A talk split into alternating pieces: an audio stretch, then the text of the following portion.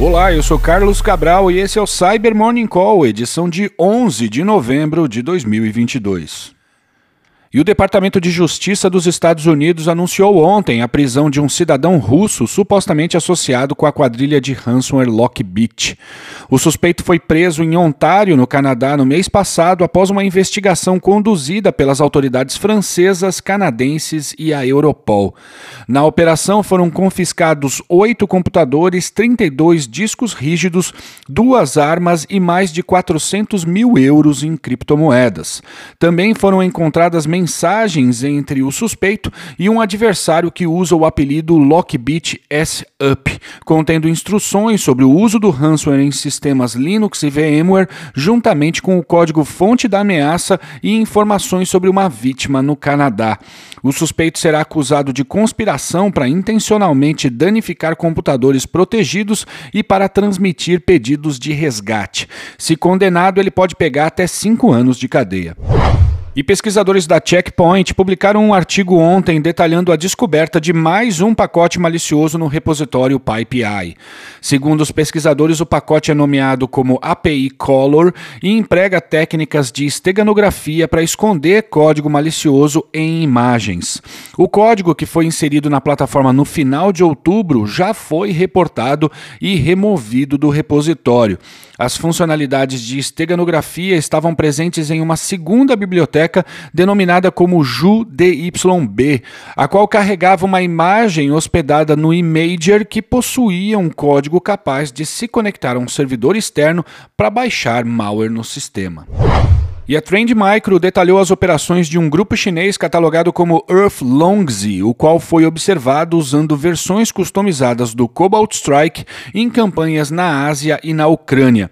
Segundo os pesquisadores, o Earth Longzi estaria ativo desde 2020 e possui um comportamento similar ao grupo rastreado como Earth Baku, que é considerado um subgrupo do APT-41, o que sugere um possível vínculo do Earth Longzi com a inteligência chinesa.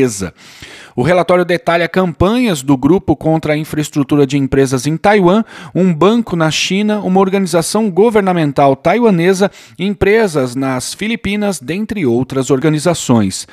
Nesses ataques, o grupo usou um Cobalt Strike modificado chamado Symmetric para comprometer o ambiente das vítimas. A pesquisa informa que a ferramenta possui amplas funcionalidades para evasão de detecção que permitem a inicialização de processos para executar a atividade de Process Injection, a ofuscação do processo PI para dificultar a análise, a injeção de um decifrador nos processos criados pela ameaça, dentre outras ações. Junto com essa versão do Cobalt Strike, os adversários usam uma versão customizada do Mimikatz para roubar credenciais e também abusam das vulnerabilidades Print Nightmare e Print Spoofer para escalação de privilégios. E voltando ao tema da esteganografia, pesquisadores da Avast publicaram um artigo ontem que confirma o uso dessas técnicas por adversários de um grupo chamado OROC. Segundo os pesquisadores, o grupo que atua contra organizações governamentais no Oriente Médio, no Sudeste Asiático e na África do Sul está empregando técnicas de esteganografia para esconder um backdoor em imagens no formato PNG.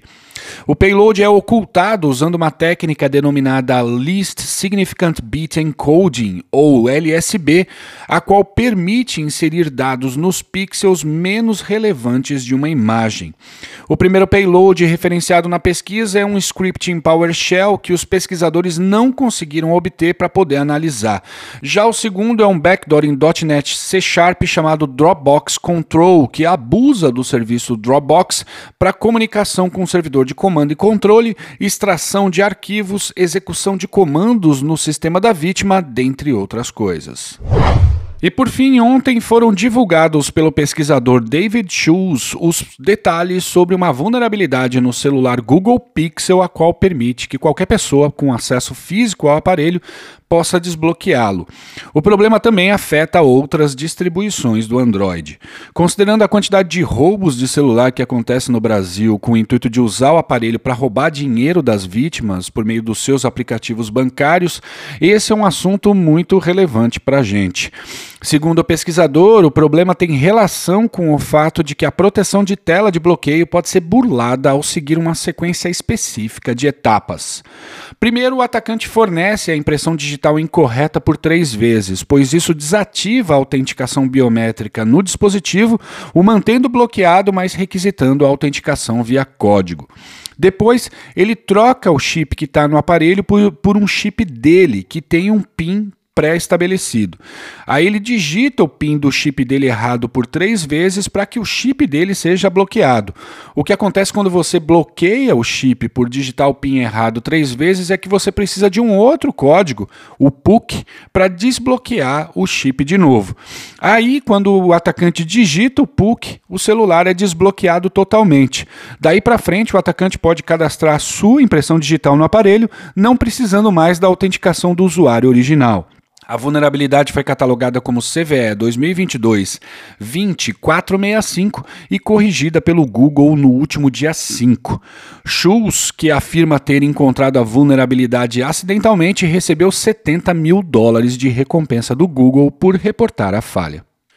E é isso por hoje, obrigado por ouvirem o Cyber Morning Call e tenham um ótimo final de semana.